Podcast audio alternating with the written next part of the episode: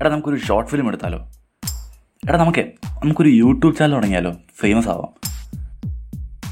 എടാ നമുക്ക് ഒരു ഒരു ഒരു ഒരു അല്ലടാ എന്തെങ്കിലുമൊക്കെ ചെയ്യണ്ടേ?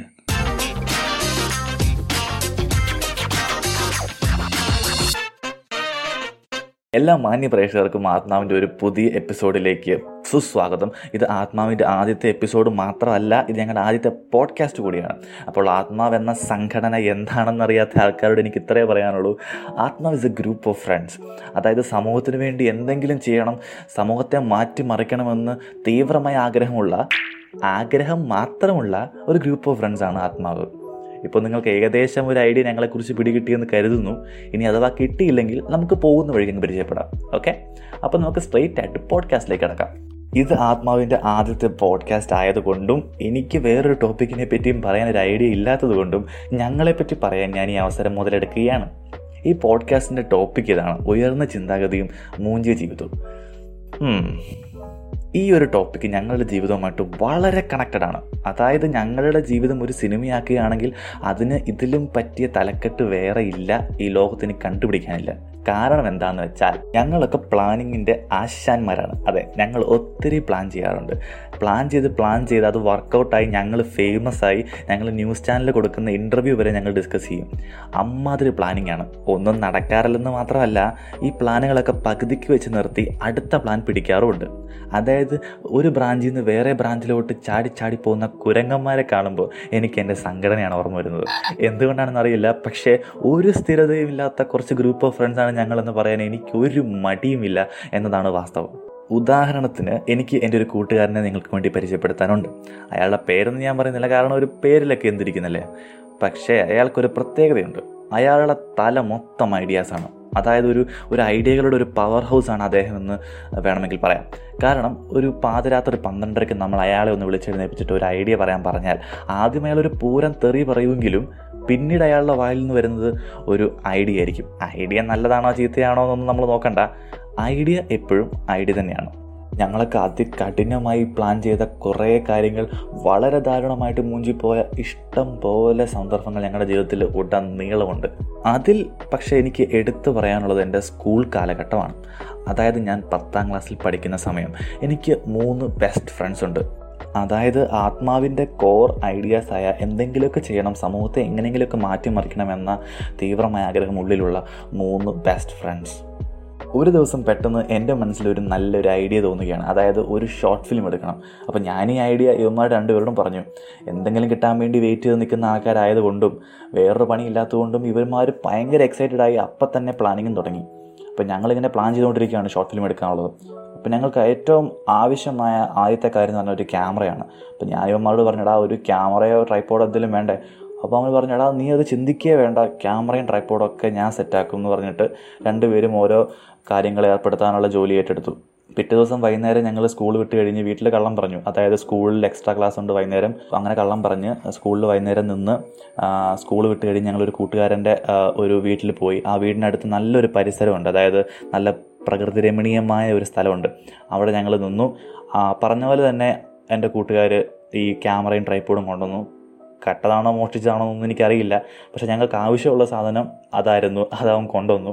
ഞങ്ങളെല്ലാം സെറ്റ് ചെയ്തു. ട്രൈപ്പോഡിന് വേണ്ടി ക്യാമറ വെച്ചു, എല്ലാം പെർഫെക്റ്റായി സെറ്റ് ചെയ്തു. പക്ഷേ ഞങ്ങൾ ഒരു കാര്യം എടുക്കാൻ മറന്നുപോയി. അതെ, സ്ക്രിപ്റ്റ് എടുക്കാൻ മറന്നുപോയി. സ്ക്രിപ്റ്റ് എടുക്കാൻ മറന്നുപോയെന്നല്ല, സ്ക്രിപ്റ്റ് എഴുതാൻ മറന്നുപോയി. അതായത് ഞങ്ങൾ സ്ക്രിപ്റ്റിനെ പറ്റി ചിന്തിച്ചിട്ടേ ഇല്ല എന്ന് പറയുന്നതായിരിക്കും സത്യം. കാരണം എക്സൈറ്റ്മെൻറ്റ് കൊണ്ടും ഞങ്ങൾക്ക് ആ ഷോർട്ട് ഫിലിം എടുക്കാനുള്ള ഭയങ്കരമായ ആഗ്രഹം കൊണ്ടും ഞങ്ങൾ സ്ക്രിപ്റ്റ് എഴുതാൻ മറന്നുപോയി. അങ്ങനെ റിയാലിറ്റി ഞങ്ങൾ ആദ്യമായിട്ട് സ്ക്രിപ്റ്റിൻ്റെ രൂപത്തിൽ മൂഞ്ചിച്ചു. പക്ഷേ ഞങ്ങൾക്ക് വിട്ടുകൊടുക്കാൻ പറ്റില്ലല്ലോ, കാരണം ഞങ്ങൾ സ്കൂളിൽ എല്ലാവരോടും പറഞ്ഞു പോയി ഞങ്ങൾ ഷോർട്ട് ഫിലിം എടുക്കാൻ പോവുകയാണ്, അപ്പോൾ എന്തെങ്കിലും ഒന്ന് കാണിക്കണമല്ലോ. അപ്പോൾ ഞങ്ങൾ എന്ത് ചെയ്തു, ആ ക്യാമറയും ട്രൈപ്പോഡും ഉള്ളതുകൊണ്ടും ഞങ്ങൾക്ക് ഫേസ്ബുക്കിൽ അത്യാവശ്യം ഫോട്ടോസിന് ക്ഷാമം ഉള്ളതുകൊണ്ടും കുറേ ഫോട്ടോസ് അങ്ങ് എടുത്തു. എന്നിട്ട് ഞങ്ങൾ ഫേസ്ബുക്കിലിട്ടു, കൂടെ ഞങ്ങളുടെ അപ്കമ്മിങ് ഷോർട്ട് ഫിലിമിൻ്റെ ഒരു പോസ്റ്ററും കൂടെ. അതായത് നിങ്ങൾ ആലോചിക്കണം, ഇതുവരെ സ്ക്രിപ്റ്റ് പോലും എഴുതാത്ത, ഒരു ട്രെയിലർ പോലും ഷൂട്ട് ചെയ്യാത്ത ഒരു ഷോർട്ട് ഫിലിമിൻ്റെ പോസ്റ്ററാണ് അത്. കുറേ പേരത് ഷെയർ ചെയ്തു, കുറേ പേരത് സ്റ്റാറ്റസ് ഇട്ടു. പക്ഷേ ഇതുവരെ ആ ഷോർട്ട് ഫിലിം ഇറങ്ങിയിട്ടില്ല എന്നുള്ളതാണ് ഏറ്റവും ദാരുണമായ സത്യം. കാലം അങ്ങനെ കടന്നുപോയി. ഞങ്ങൾ പ്ലസ് ടുവിലെത്തി. അതെ, വിധി ഞങ്ങൾ പിന്നെയും ഞങ്ങളെ മൂന്ന് പേരെയും ഒരു കുടക്കീഴിൽ കൊണ്ടെത്തിച്ചു. പുതിയ ആഗ്രഹങ്ങളും പുതിയ സ്വപ്നങ്ങളുമായിട്ട് ഞങ്ങൾ അങ്ങനെ പ്ലസ് ടു കാലഘട്ടം ഇങ്ങനെ എൻജോയ് ചെയ്തു പോവുകയാണ്. അതിനിടയ്ക്ക് ഞങ്ങളുടെ പഴയ ആ ഒരു ആഗ്രഹം പിന്നെയും ഞങ്ങളുടെയൊക്കെ മനസ്സിൽ ഉടലെടുത്തു. അതായത് ഒരു ഷോർട്ട് ഫിലിം എടുക്കണം. ഷോർട്ട് ഫിലിമിന് ഏറ്റവും ആവശ്യമുള്ളൊരു കാര്യം സ്ക്രിപ്റ്റാണെന്ന് ഞങ്ങൾ അന്ന് തിരിച്ചറിഞ്ഞു. അങ്ങനെ സ്ക്രിപ്റ്റ് എഴുതുക എന്നുള്ളൊരു വലിയ ദൗത്യം ഞാൻ തന്നെ ഏറ്റെടുത്തു. കുറേ ഇംഗ്ലീഷ് സിനിമയും കുറേ മലയാള സിനിമയും എല്ലാം കണ്ട് എല്ലാം കൂടെ കൂട്ടിക്കുഴച്ച രാവിലെ പരുവത്തിൽ ഞാനൊരു സ്ക്രിപ്റ്റ് അങ്ങ് എഴുതി. ഇപ്പോൾ തിരിഞ്ഞു നോക്കുമ്പോൾ ആ സ്ക്രിപ്റ്റ് ഒരു വൻ പരാജയമായിരുന്നെങ്കിലും അന്നത്തെ എൻ്റെ പെർസ്പെക്റ്റീവിൽ അതൊരു ഓസ്കാർ വിന്നിങ് സ്ക്രിപ്റ്റായിരുന്നു. ഞാനിത് അവരെ കൊണ്ട് കാണിച്ചു, അവർക്കും പെരുത്തിഷ്ടമായി. ഞങ്ങൾ അങ്ങനെ ഷോർട്ട് ഫിലിം എടുക്കാൻ തന്നെ തീരുമാനിച്ചു. ഇപ്രാവശ്യം ക്യാമറ ഞങ്ങൾ വേറൊരു കൂട്ടുകാരൻ്റെ അടുത്ത് നിന്നാണ് മേടിക്കുന്നത്. അപ്പോൾ അവനോട് ഞാൻ ആ കാര്യം പറഞ്ഞു, അവൻ സമ്മതിച്ചു, ക്യാമറ തരാൻ സമ്മതിച്ചു. അങ്ങനെ ഒരു ദിവസം ഞങ്ങൾ വീട്ടിൽ നിന്ന് ഇറങ്ങുകയാണ്. ഇപ്രാവശ്യം കള്ളം പറയേണ്ട കാര്യമില്ലായിരുന്നു, കാരണം പ്ലസ് ടു ഒക്കെ ആയി, നമ്മൾ മെച്യൂരിറ്റി ഒക്കെ ഇങ്ങനെ അഭിനയിച്ച് തുടങ്ങുന്ന കാലഘട്ടം. അപ്പം ഞാൻ എൻ്റെ അമ്മയോട് പറഞ്ഞു, ഞങ്ങളൊരു ഷോർട്ട് ഫിലിം എടുക്കാൻ പോവുകയാണ്. അപ്പോൾ അമ്മയുടെ പുച്ഛ അങ്ങനെ കാര്യമാക്കാതെ ഞാൻ ഇറങ്ങി. ഞങ്ങളെല്ലാവരും ഒരു കൂട്ടുകാരൻ്റെ വീട്ടിലെത്തി. പറഞ്ഞ പോലെ തന്നെ എൻ്റെ ഒരു കൂട്ടുകാരൻ ക്യാമറ കൊണ്ടുവന്നു. ഒരു ഡി എസ് എൽ ആർ ക്യാമറയായിരുന്നു. അപ്പം ഞാൻ ആദ്യമായിട്ടാണ് ഒരു D S L R camera കൈകാര്യം ചെയ്യുന്നത്. അപ്പോൾ ഒരു ട്രൈപോഡ് ഉണ്ടായിരുന്നു, ഒരു ക്യാമറ ഉണ്ടായിരുന്നു. ഞങ്ങളെല്ലാം സെറ്റ് ചെയ്തു. ആദ്യത്തെ ഷോട്ട് എടുക്കാനുള്ള എല്ലാം റെഡിയായി. അപ്പോൾ ഷോട്ട് ഇതാണ്.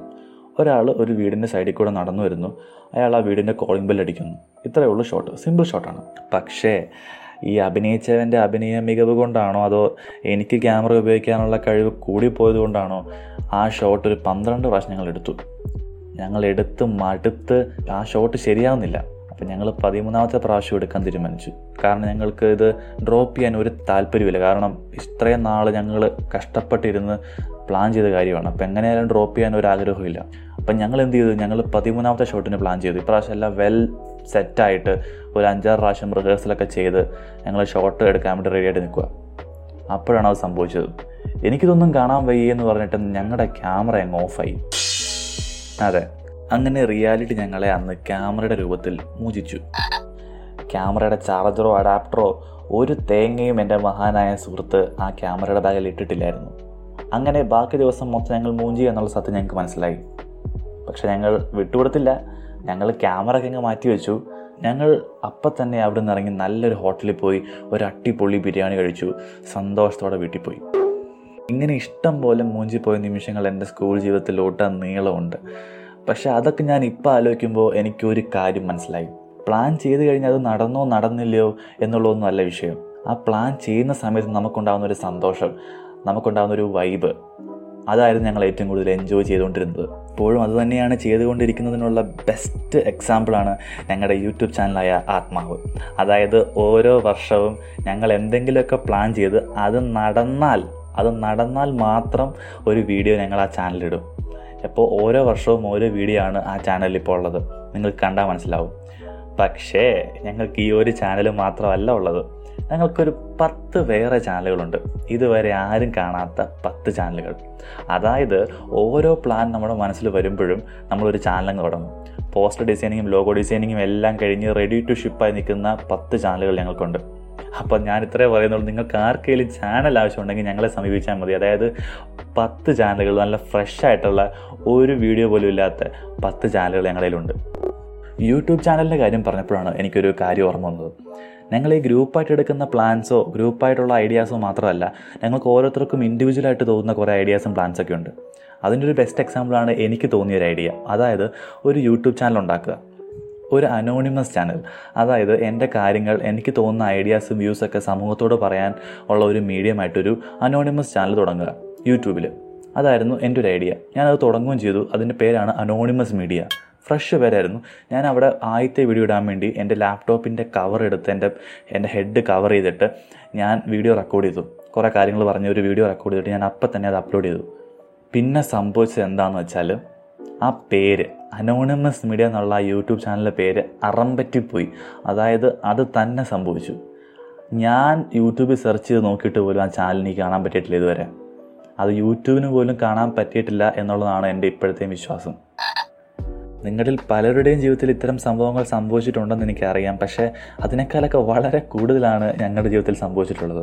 ഇപ്പോൾ നിങ്ങൾ കേട്ടുകൊണ്ടിരിക്കുന്ന ഈ പോഡ്കാസ്റ്റ് വരെ ഒരു പ്ലാനിൻ്റെ ഭാഗമായിട്ട് എടുത്തതാണ്.